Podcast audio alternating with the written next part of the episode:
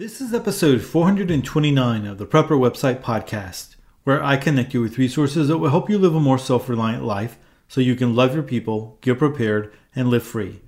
Today's article 10 non perishable food preps you should be buying every month. Hey, I'm Todd Sepulveda, the editor of PrepperWebsite.com. This podcast is an audible version with some commentary of articles that have been posted on Prepper Website, a daily curation of preparedness information. These articles are some of the best of the best that have been recently posted on prepperwebsite.com. All article links and show information can be found on the prepperwebsitepodcast.com. Hey guys, I want to let you know that this episode is sponsored by my ebook, The Preparedness Community's Guide to a Microbiz and Increasing Your Finances.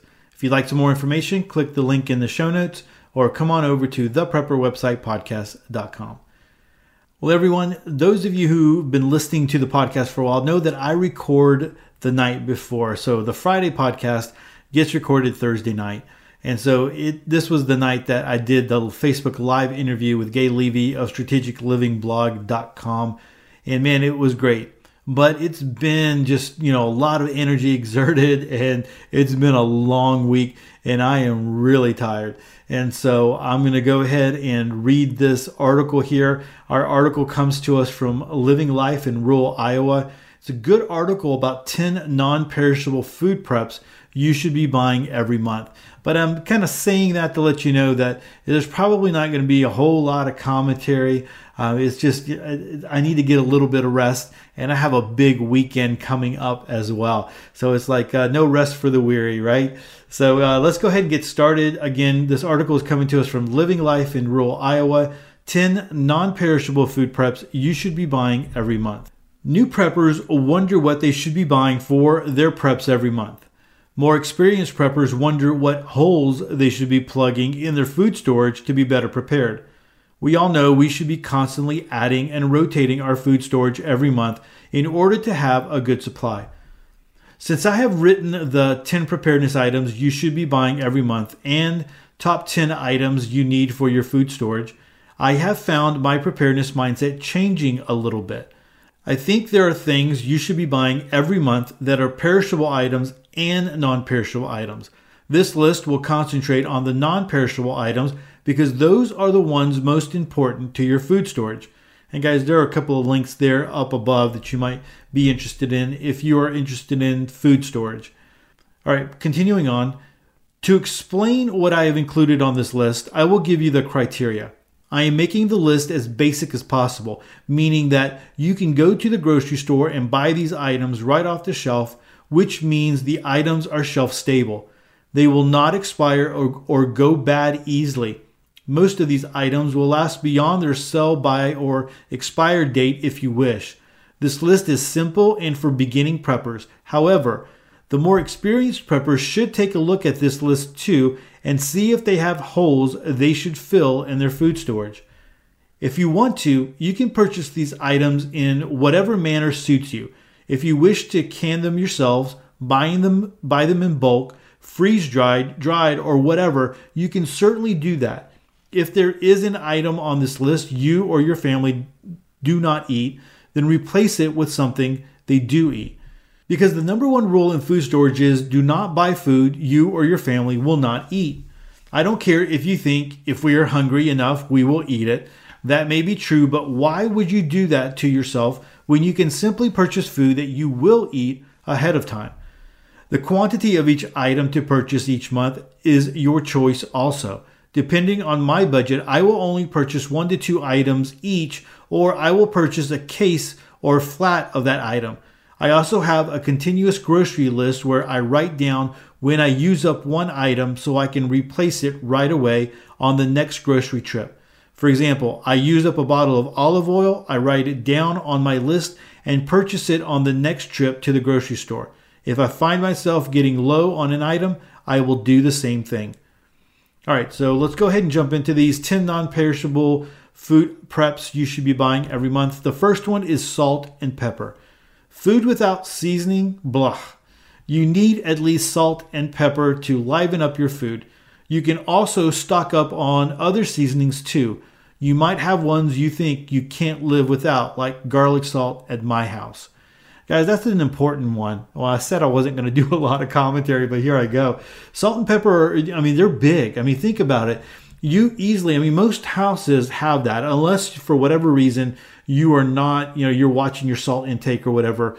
But most houses have salt, and you just go grab it whenever you you need it. But can you imagine if you couldn't uh, get any more salt? That would be terrible. And so salt is very cheap. you can store it like like she said here. It's one of those shelf stable things that will last forever, right?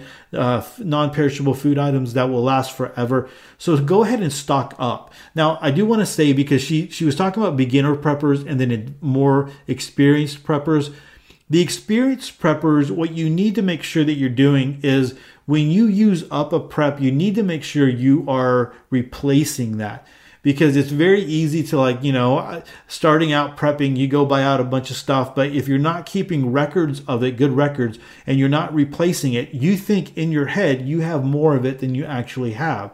So if you have been prepping for a while and you started prepping salt and, and pepper and other spices and things like that then go really put some eyes on it and you know go back to the back of your pantry or whatever you have wherever you have it stashed and really count it, you know, uh, count up the the packages of salt or whatever. So you make sure you really do have as much as you think you have. And then of course other spices. I mean there are some spices out there that um, you know if the, the poop hit the fan and i'm making rice and beans and stuff like that I, i'm going to wish i had some of those. So definitely make sure you have spices.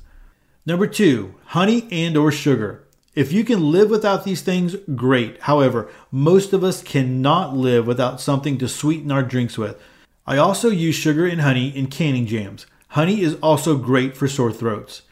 Man, if you are living somewhere where you can find honey, like there's honeybees around, you have struck gold, right? If you have a neighbor, really, that would be great. We used to have a guy that we could find on uh, on corners around here, and I haven't seen him lately. We would buy big, you know, big containers of of honey, and uh, you know that's one of those things that uh, if the poop hit the fan, I don't know if I would just want to use honey to flavor my drinks. I think I would be using it for you know probably medicinal purposes and and for teas and different things like that.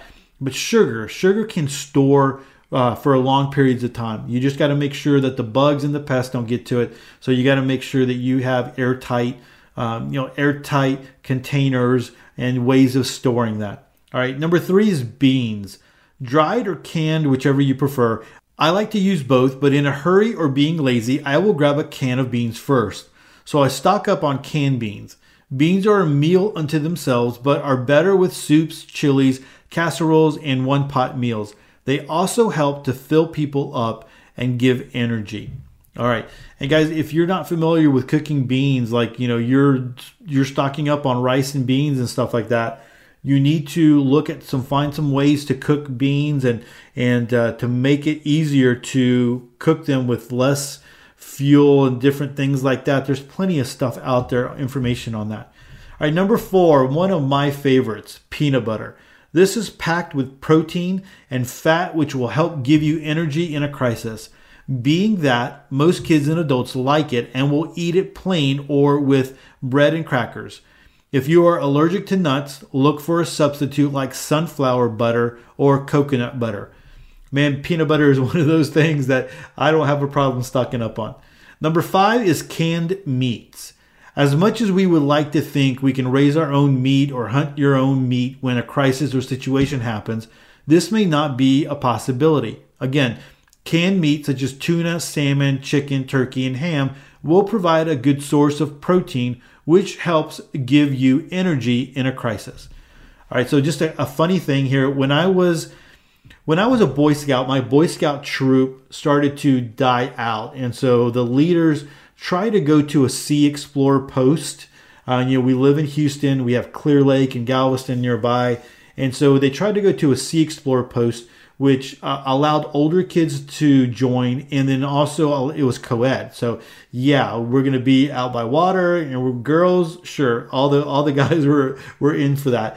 Well, one of the things that we would do is we would go and we would have regattas where we would compete against other other Sea Explorer posts and not necessarily in the water. We would do that too, but just in, in cooking and stuff like that. And one of the things, one time my uh, group was, uh, you know, we were we were cooking up a meal, and it had to be completely from cans, kind of like if you were on a boat.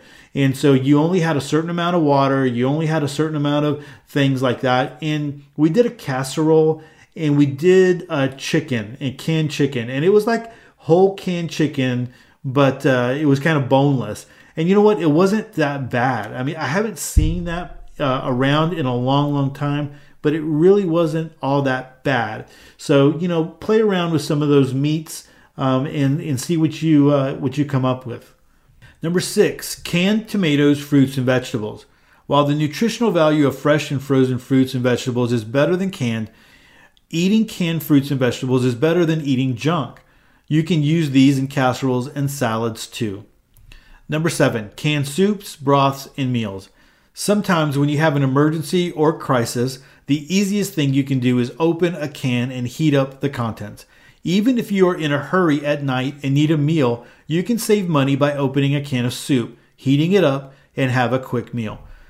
And guys, a lot of the times those soups will go uh, on sale. And when they go on sale, that's the time to buy them. One of the things that I have talked about in the past is like uh, doing rice. If so, if you stock up on rice and then you have one of those kind of like a chunky soup meal, you, you can really stretch those meals out a lot. we've actually you know practiced with them and tried that out, and it, it has worked. Number eight, crackers and cereal. Many of you will not think this is necessary, but I have teenagers. Kids like cereal and they love crackers. My kids think saltine crackers and soup go together like peanut butter and jelly. Cereal can range from cold cereal to hot cereal. I like to eat oatmeal and will make it from scratch, but when I'm in a hurry or just plain tired, the little packets are awesome. All right, number nine, pasta and rice. Let's face it, there is very little nutritional value in pasta and rice. They are just carbs, even if you buy the veggie pasta. However, they help to fill you up or fill the hungry stomachs and keep the teenagers from completely taking over the kitchen. They help to keep the meals budget friendly. They are great to have on hand to make casseroles, soups, and one pot meals. They help to feed a large crowd during a crisis. Or that's right. So pasta and rice, you know, and you can really do that with uh, do long term. You can have pasta and you can stock up cans of spaghetti sauce, and there you go. You have a meal. And if your family likes that, I mean, you can really stock up on that, and uh, you can find that on sale all the time. All right, number 10 coffee and tea. Water is great for hydration, but it is boring. Most people drink coffee or tea in some way, shape, or form. I like to have a stockpile of coffee, various kinds of teas, and even some instant packets of coffee and tea. If coffee or tea is not your thing, look at getting some drink packets and or mixes to liven up the water. Definitely coffee is one of those things that when it's gone, if if there's ever a, a, a, SHTF moment, an apocalyptic event or whatever, whatever coffee is out there and it's gone, it's gone because coffee beans do not grow here in the United States. Uh, there might be some down south. Somebody, I, I think I read at one point, someone was pretty successful in doing coffee beans, but that's very, very rare. And they were really trying to prove prove the point that you could do it, but it was very rare. Coffee is the second. Well, you know, now that they say oil is a big, uh, you know, that we really export oil um, all the time. Oil used to be our biggest import. And then the second thing was coffee. Coffee was the second biggest import. So now that we export so much oil, or they say that we export so much oil, maybe um, coffee is our number one import. I don't know. All right, so there are some honorable mentions here. Uh, oil. Whether you use olive, vegetable, coconut, or other oils, they are good to have on hand and keep a good stock up. So some of these do not last very long, guys. I just want to let you know that. Uh, I mean, they're not going to last years and years and years. They can become rancid. You just got to really, uh, you know, look at that and do a little bit of research. Uh, proteins and cereal bars, pasta sauces. I've already kind of said that spaghetti sauce uh, would be really good. And there's other sauces you could use. Ethnic sauces and seasonings like salsa, soy sauce, teriyaki sauce, etc. And then chocolate. Like I mentioned before, you can switch out items and customize this list for your household. Some things listed may not be something you would ever eat, while some people could not store enough of that item because they eat it so much. This is a general guideline I use when I go to the store. This is so I can put a meal on the table whenever I need to without completely stressing out over the meal no matter what is going on. The meal may not be very exciting, but the consumers of the meal will not walk away hungry. Some of you will notice that I did not include such items as ramen noodles, various meals in a box, and macaroni and cheese. You can purchase these, but most of them have very little nutritional value, exceptionally high sodium levels, and feed very few adults at one time. I don't usually include them in my food storage list for those reasons. However, if you want them in yours, you can certainly do that. What do you like to store in your food storage? So, definitely, there are some things that when you go to the grocery store, if your family is always using those, you might want to just buy that. I mean, there might be a, a, a certain spaghetti sauce that you know that you're always going to use, just buy one every time you go to the grocery store. Or there might be a certain spice, or maybe you want to build up your salt. Just buy a container every time you go to the grocery store. There are some things that we do all the time, at least, you know, when my wife goes to the big stores like Sam's, um, there, there are two things that I always tell her that she can always get, even if she thinks we have enough, is paper towels and toilet paper. I would like to have those extra you know and just put them in the garage and we store them there. And we actually we rotate through them pretty quickly but i would always like to have a stock of those. And you know how i feel about toilet paper. You know who wants to go without that right? And so you can have all the food storage in the world and then you're pooping and you're using leaves and rocks and all that kind of stuff. So nah i don't want to go through that. So that's one thing that we always get. You know we can always purchase that because you're always going to use that no matter what. Uh, remember Venezuela; those were some of the first things to go. Right, toilet paper was some of the first things to go. So, what are those things that you're always using that you can always add to your food storage, and that way you you know that you're going to for sure have that. And so, you know, with a little bit of planning, you can make some really great lists, and every time you use something, you can add to it. But here's a, a good starter. So, if you are barely starting in food storage, uh, here's some great starter items that you can start to add to your list. And if you have been prepping for a while, definitely go back and look at some of these things. If you don't have a, a, really strong inventory list going, then go back and look at some of these things because, like I said before, it's very easy to buy them and then think you have them, and then you realize you've been using them all along and you uh, you don't have them and you don't have as many as you think. So, guys, that's over at Living Life in Rural Iowa. Like always, I'm going to link to it in the show notes. Well, everyone, that is it for episode 429. Hey, don't forget if you are looking for some great preparedness articles this weekend, come on over to Prepper website. We have somewhere where we link to somewhere between 8 to 12 articles every single evening 24/7. And so there's tons of preparedness information over there for you, including pages that are just dedicated to alternative news, DIY, frugal living, uh, firearms, and more, right? So definitely you want to go check all that out. And if you are just new to the, the Prepper Website podcast and you are looking for more episodes, we have four, 428 other episodes for you that you can go back and listen to. All great stuff where the articles are linked to, and uh, you know, good. I try to add commentary whenever I can, and so you can go check those out. I hope you uh, you appreciate those. And if you are listening and you are new and you are not subscribed, you can come on over to theprepperwebsitepodcast.com. Over on the right sidebar, when you click into the episodes, we have uh, all the ways that you can subscribe to the podcast. We've made it very, very easy for you. And when you do that, you never miss another episode of Sweet Prepper Goodness. Hey, and take a moment to connect with me. I have a ton of ways to connect in the show notes, and that includes the Facebook group. We'd love to have you over there. A lot of great people with a lot of great wisdom over there. And with that, choose to live a more self reliant life. Choose not to be so dependent on the government, grid, or the grind. Until next week, stay prepped and aware. Peace.